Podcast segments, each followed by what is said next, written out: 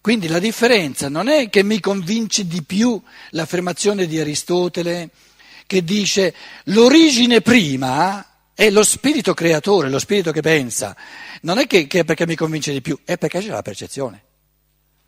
È per natura percepibile, perché lo percepisco in me quando penso. E so che origina. L'origine prima della costruzione di una casa, qual è?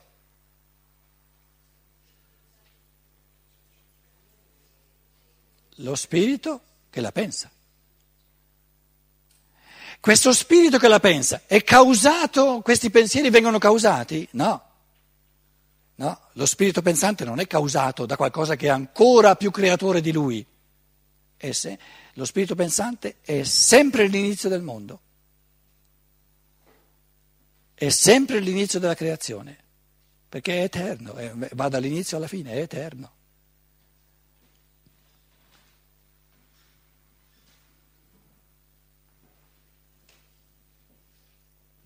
Quindi questa teoria di Dubois-Raymond è una, il punto di depotenziamento massimo del pensare, che non, non si accorge neanche di esserci e attribuisce alla materia all'elemento non pensante ciò che solo il pensare può fare, di creare.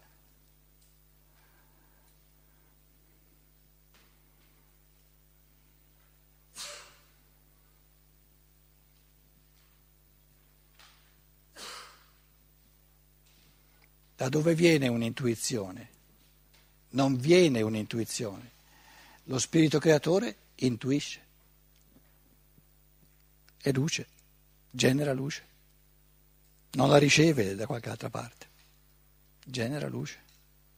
E questa esperienza in chiave di, di percezione la può fare ognuno, ogni essere umano perché almeno potenzialmente è un pensatore, uno spirito pensante.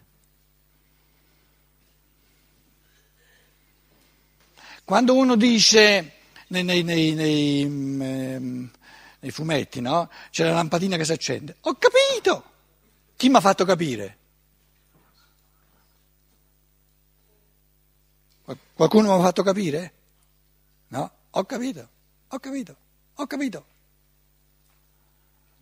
Da dove viene l'ispirazione?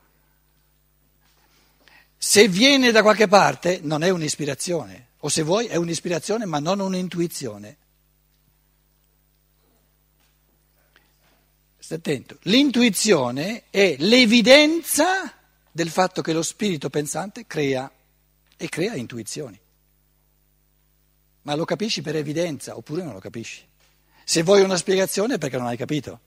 Cioè le cose evidenti non si possono spiegare, perché se hanno bisogno di una spiegazione non sono evidenti.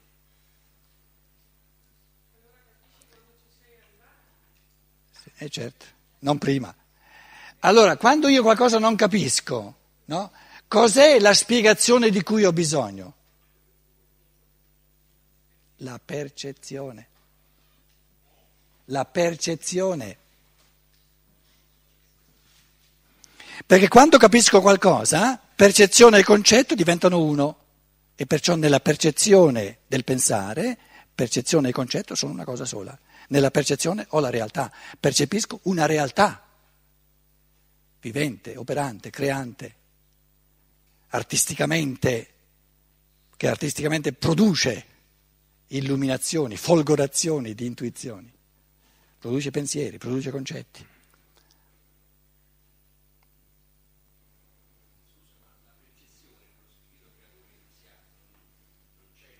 Com'è? No, tanto è vero, tanto è vero che tu eh, non, puoi, non puoi continuare indietro avanti tra lo spirito divino e lo spirito umano, capito? Tanto è vero che nella Bibbia la creazione, però non nostra, del nostro pensare, ma la creazione del pensare divino, viene espressa così che prima creò e poi percepì che tutto era buono e bello. Quindi la percezione viene dopo. La macchina percepita viene dopo il pensiero che la crea. Com'è? Non era ancora percepibile? Era buono e bello a livello spirituale, ma non a livello percepibile.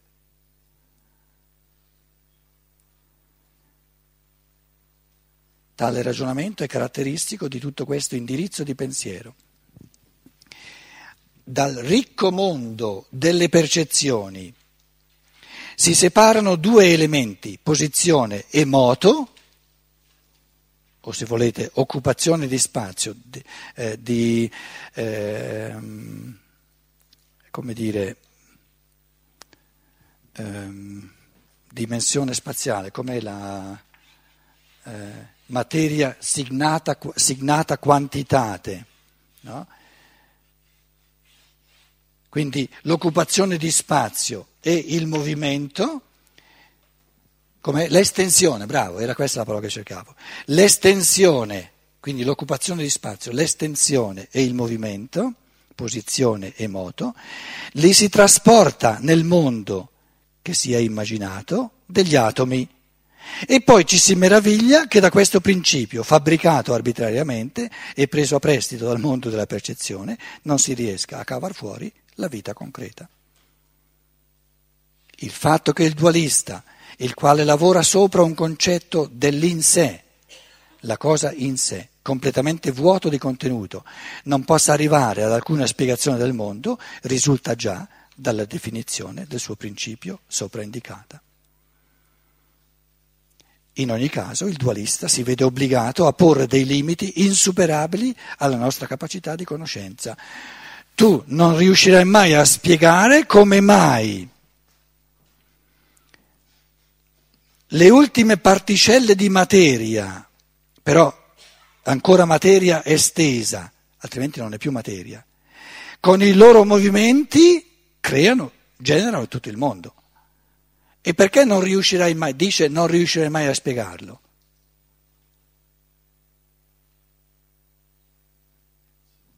Perché non è percepibile.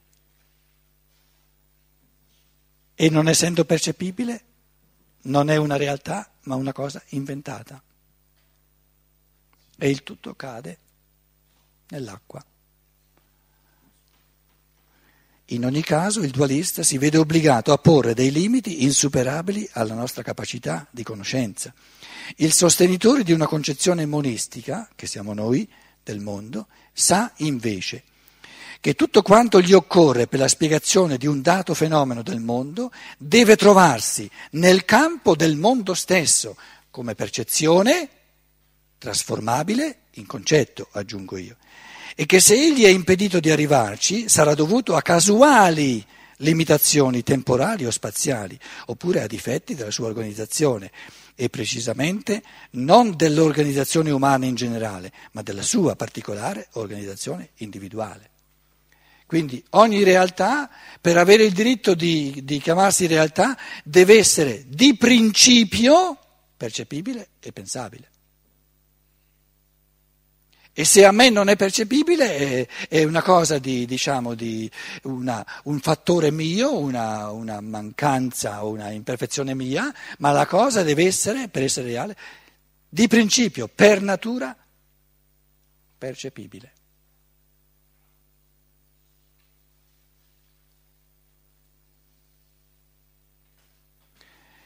La teoria del Big Bang. Guardiamolo un pochino più da vicino. Adesso scendo giù perché poi eh, adesso tocca un pochino a voi, visto che non mi avete lasciato parlare finora, ho continuamente interrotto. Eh, 5-10 minuti su questo punto molto fondamentale. La teoria del Big Bang dice, fino a un certo punto, e adesso eh, abbiamo scienziati che vengono stipendiati, per degli anni per esaminare cosa è successo nei primi 60-70 secondi, eh, millesimi, di, millesimi di secondi. E allora si arriva a un frammento è come il gene nel, nello spazio, qui c'è lo spazio infimo del tempo, quindi un nanosecondo se volete, prima di questo nanosecondo non c'era nulla, Dopo c'è il tutto.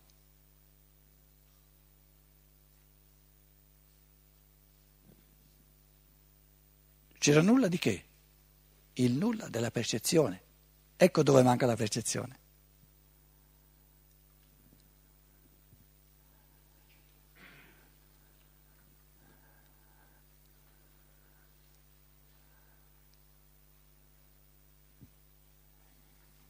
E Steiner? Qual è la differenza?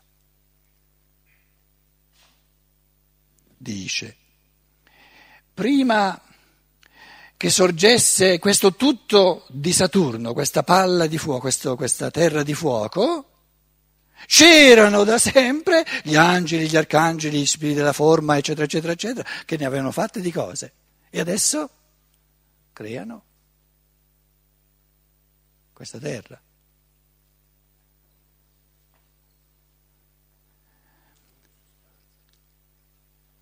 Quello, a parte quello. Sarebbe come a dire, un'analogia.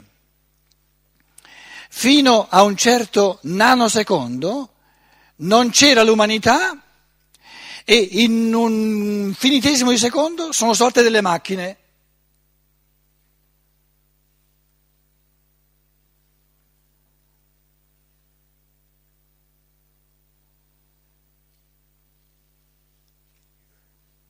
Miracolo in assoluto.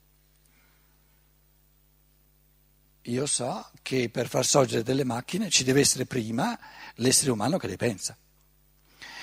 Per far sorgere il Big Bang, che può andare bene, eh?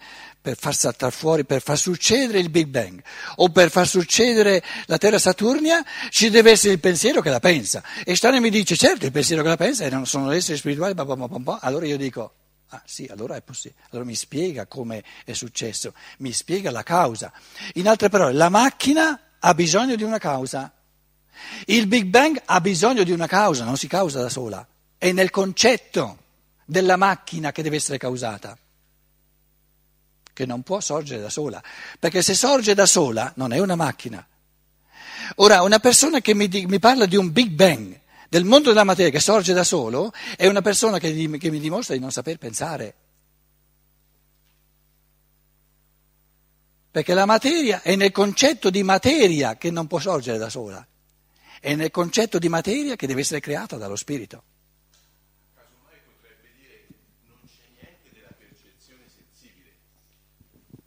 No? Lo scienziato che afferma il Big Bang è l'unica cosa che potrebbe dire di giusta potrebbe essere, no? C'è il nulla della percezione, però dovrebbe aggiungere sensibile. Certo, ma lui, lui, lo dice di fatti questo. Lui dice fino a questo millesimo di secondo non c'era nulla del percepibile a livello. E poi c'è il tutto. Però lui intende dire sorge il tutto da sé. Questo è l'affermazione fondamentale. Senza un elemento estraneo a questo che sorge, che lo crea, lo fa sorgere.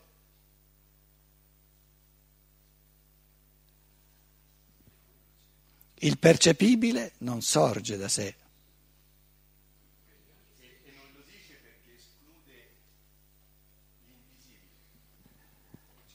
A priori, no?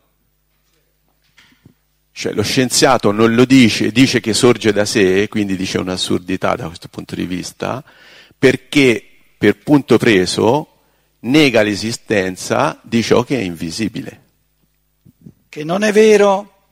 Perché da 10-20 anni a questa parte gli scienziati diventati più cauti dicono io non lo so se esiste lo spirito di cui tu parli. Io limito il mio campo di, di indagine a ciò che è percepibile.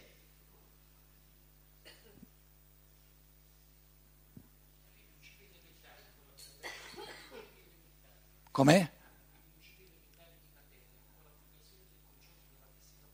No, fatti dare il microfono, dai.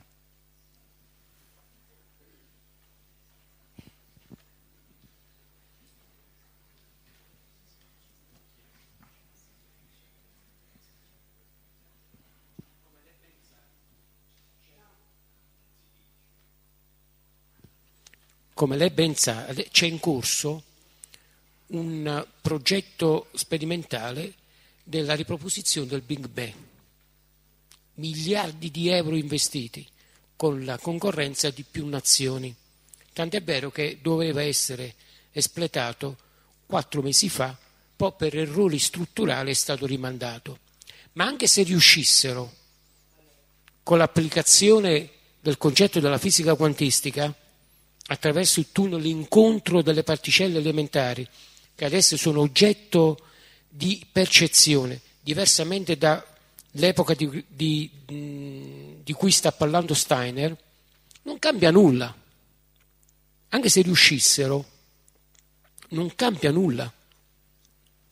Perché lì c'è un pensiero creatore, che adesso è quello umano, nella simulazione, che sta provocando il Big Bang, nel caso di uscisse e gli mostrassero la loro teoria.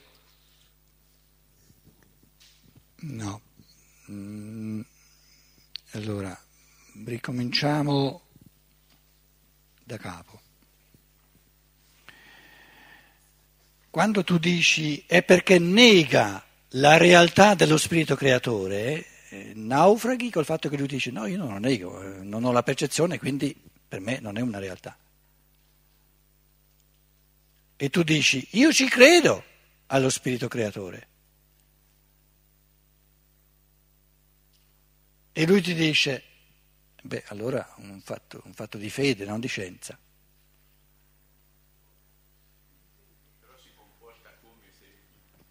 No, no, no, tu bari adesso, lui, sta, lui l'appunto che fa a te è pulito.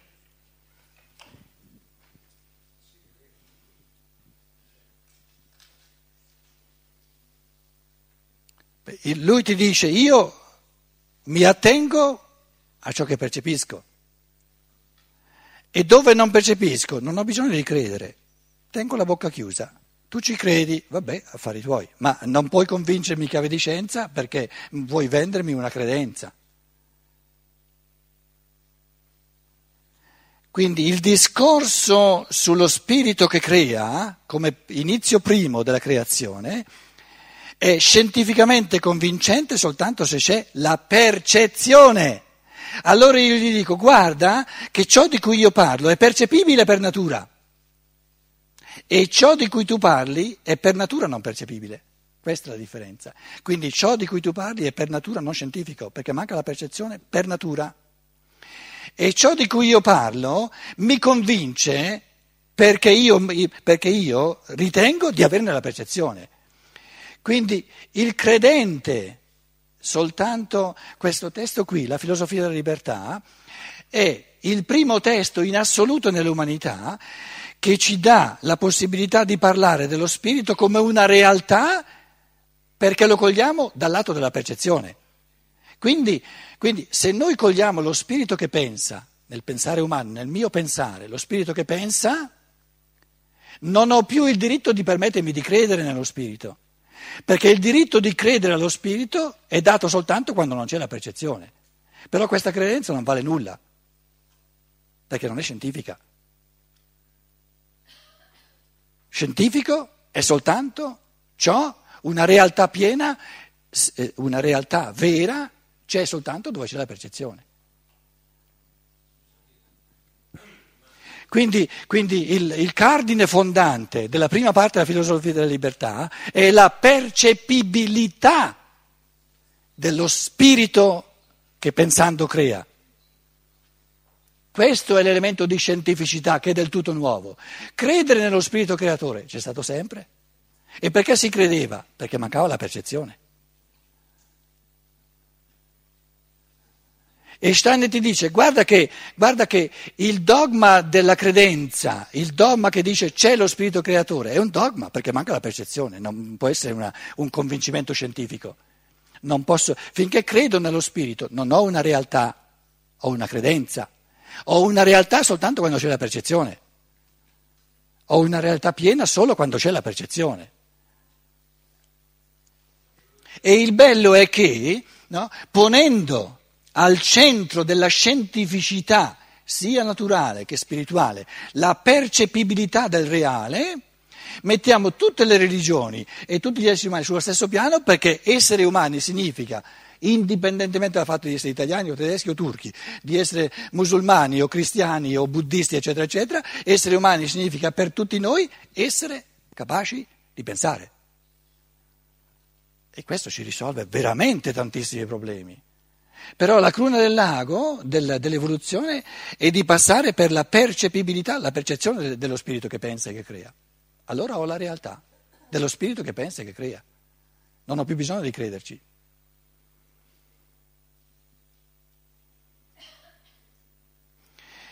E in fondo le, diciamo, le affermazioni sul logos che dicono 3.000 anni fa, 2.000 anni fa, scusate, eh, si è incarnato, eccetera, eccetera, eccetera, sono affermazioni di fede. No, l'abbiamo percepito, l'abbiamo toccato con mano, l'abbiamo udito.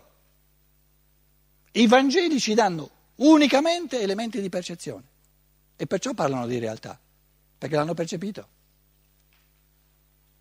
Quindi per l'essere umano è reale soltanto ciò che è percepibile.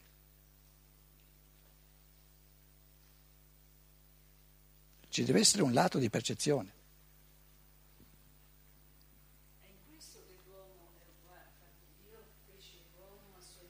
Somiglianza, proprio questo. Dagli il...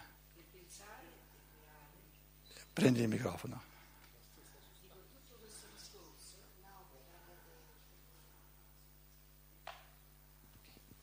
Tutto questo discorso che ha fatto lei mi ha fatto venire in mente questa frase del Vangelo. Più vicina, più vicina. E Dio fece l'uomo a sua immagine e somiglianza. È in questa la somiglianza, è in questa realtà. Cioè nella capacità di pensare e poi di creare. L'uomo nella materia, la macchina può creare, Dio crea tutto, il, tutto ciò che è vita, diciamo. La macchina non è una cosa viva, mentre la mela è una cosa viva. Allora è, qui, è, questa la somiglianza. Sì, ma è inutile che la ponga, tu la poni in, fo- in forma di domanda. Mente... Ma è inutile che la poni in forma di domanda, lo sai che è così, è così convincente quello che stai dicendo. Perché dove dovrebbe essere, nella sua immagine e somiglianza, dove dovrebbe essere la sua immagine e somiglianza se non nel pensare creatore che crea? Poteva essere nella nella capacità di parlare, che ne so, di, di, di, di, amare, che ne so, insomma, ci sono tante possibilità, perché Dio è amore, se sei capace di amare somiglia a Dio, insomma, anche questo, ma ci sono tante somiglianze no, che possono... Si portare. può amare senza pensare? Eh no, chiaro. Si può amare quando si dorme? Perciò tutto, eh, la radice è proprio il pensare. È la radice è il pensare. Il problema è che noi conosciamo, la, la, la, scienza moderna conosce il pensare soltanto dal lato dell'astrazione, della razionalità, però non è questo il pensare di cui si parla. Parliamo di un pensare creatore, capito? Chi vuole avere l'ultima parola? Decidete voi.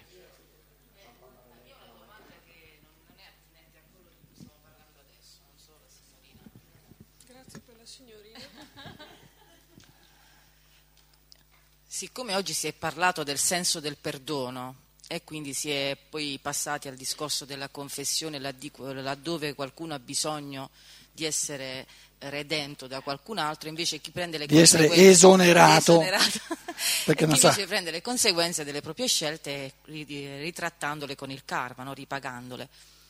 Il ruolo della comunione, invece, qual è?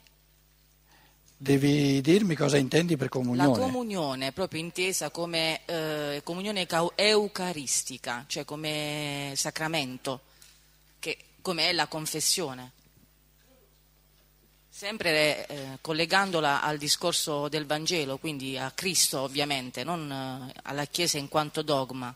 Allora, capita il caso che sto redigendo eh, delle conferenze di Steiner, l'ultimo anno della sua vita, tenute ai sacerdoti della Christengemeinschaft, che parlano quasi tutte, dall'inizio alla fine, della transustanziazione e poi della comunione. I, eh, diciamo, i gradini dell'iniziazione a essere uomini e diventare sempre più uomini sono quattro. La prima si chiama il Vangelo, poi l'offertorio. No? Il Vangelo è il cogliere la parola, vedere le percezioni in chiave di concetti, no? il verbo diventato carne.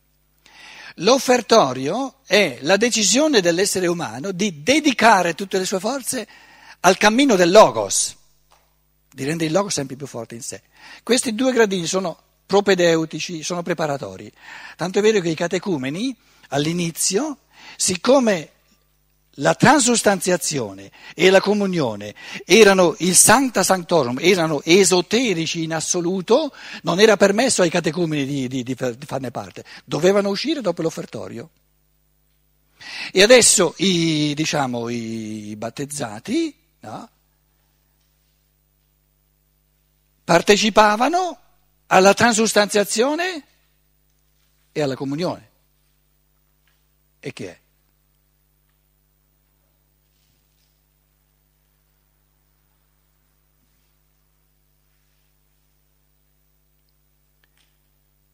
Quando io dico la mela che vedo, quella è la mela, sono prima della transustanziazione. Transustanzio il mondo quando nel mio spirito che pensa il concetto di mela, concetto di mela, mi diventa più sostanziale che non la percezione. Quindi transostanziare il mondo in chiave di logos, cristico, se vuoi, lascia stare la parola cristiana, che ci, Cristo che ci, ci, è di trasformare, transustanziare ogni percezione in un concetto. Prima, quindi è una, è una, diciamo, è una trasformazione interiore dello spirito. Prima della transustanziazione ritengo reale la percezione, la cosiddetta materia, che invece non è reale. Dopo la transustanziazione, adesso vivo nella sostanzialità, nella realtà creante assoluta dello spirito e la materia mi è parvenza di realtà, illusione. Quindi la, la densità di realtà della materia è nulla rispetto alla densità creatrice di realtà del pensiero. E nella misura in cui compio questa transustanziazione del mondo, che tutta la sostanza materiale, parvente, che però non è sostanziale, ma è effimera, transeunte, mi diventa sostanziale, sostanziata, intrisa di pensieri, di concetti,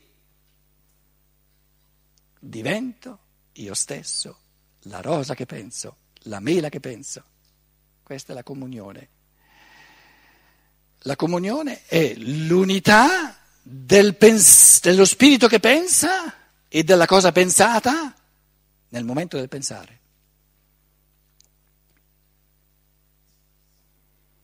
Il giovane Steiner in una piccola stanzetta eh, in un eh, Brünn am Gebirge, un paesino vicino a Vienna, dove ha passato un paio d'anni, no?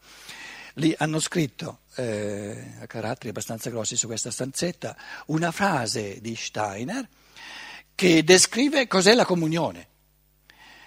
Eh, Micha, mi devi aiutare a tradurla. Das Gewahrwerden der Idee in der Wirklichkeit ist die wahre Kommunion des Menschen. Das Gewahrwerden der Idee in der Wirklichkeit ist die wahre Kommunion des Menschen. Ve la traduco letteralmente. Il cogliere in chiave di pensiero il concetto nella percezione è la vera comunione dell'uomo. Il cogliere il concetto in base alla percezione è la vera comunione dell'uomo. Divento una cosa sola con la cosa di cui sto parlando, percepita. Ora, fare la, la transustanziazione, perché l'ostia è un pezzo di pane, rappresenta tutta la materia, è una percezione. Dopo la consacrazione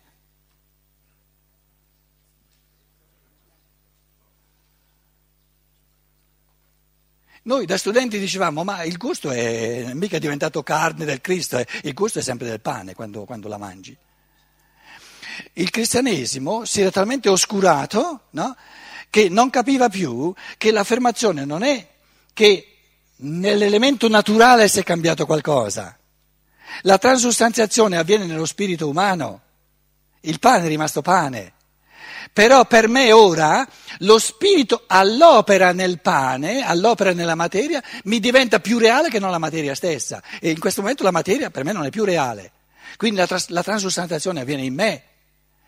Ora, un cristianesimo che non ha mai capito in fondo finora questo mistero.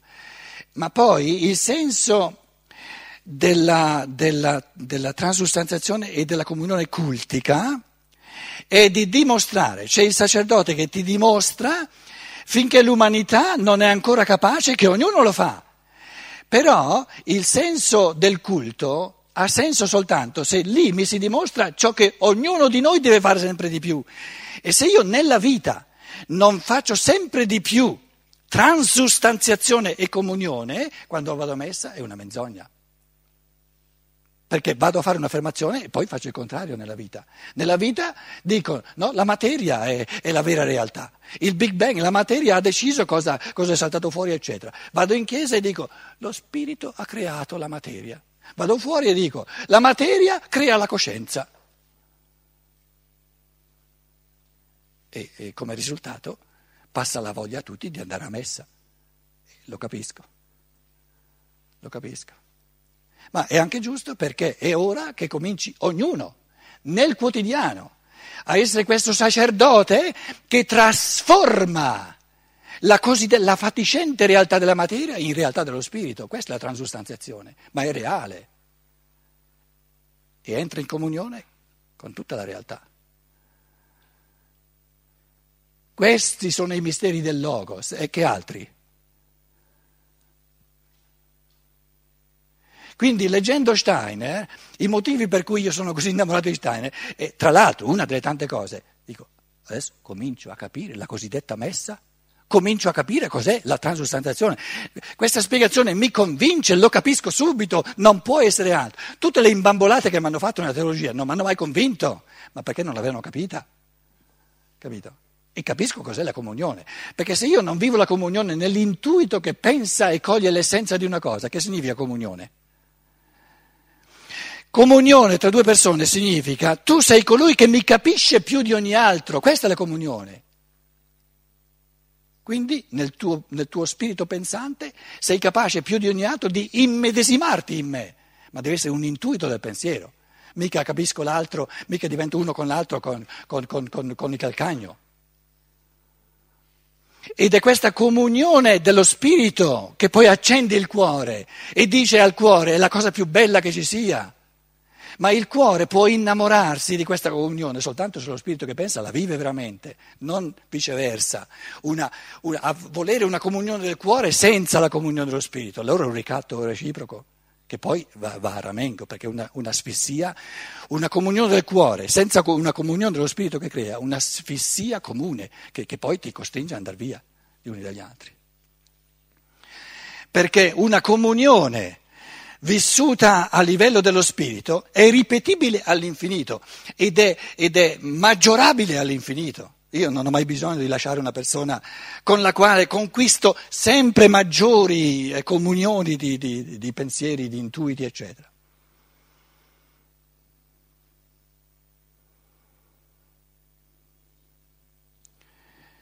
Buonanotte, domani ci vediamo alle 10 meno e un, un quarto. That's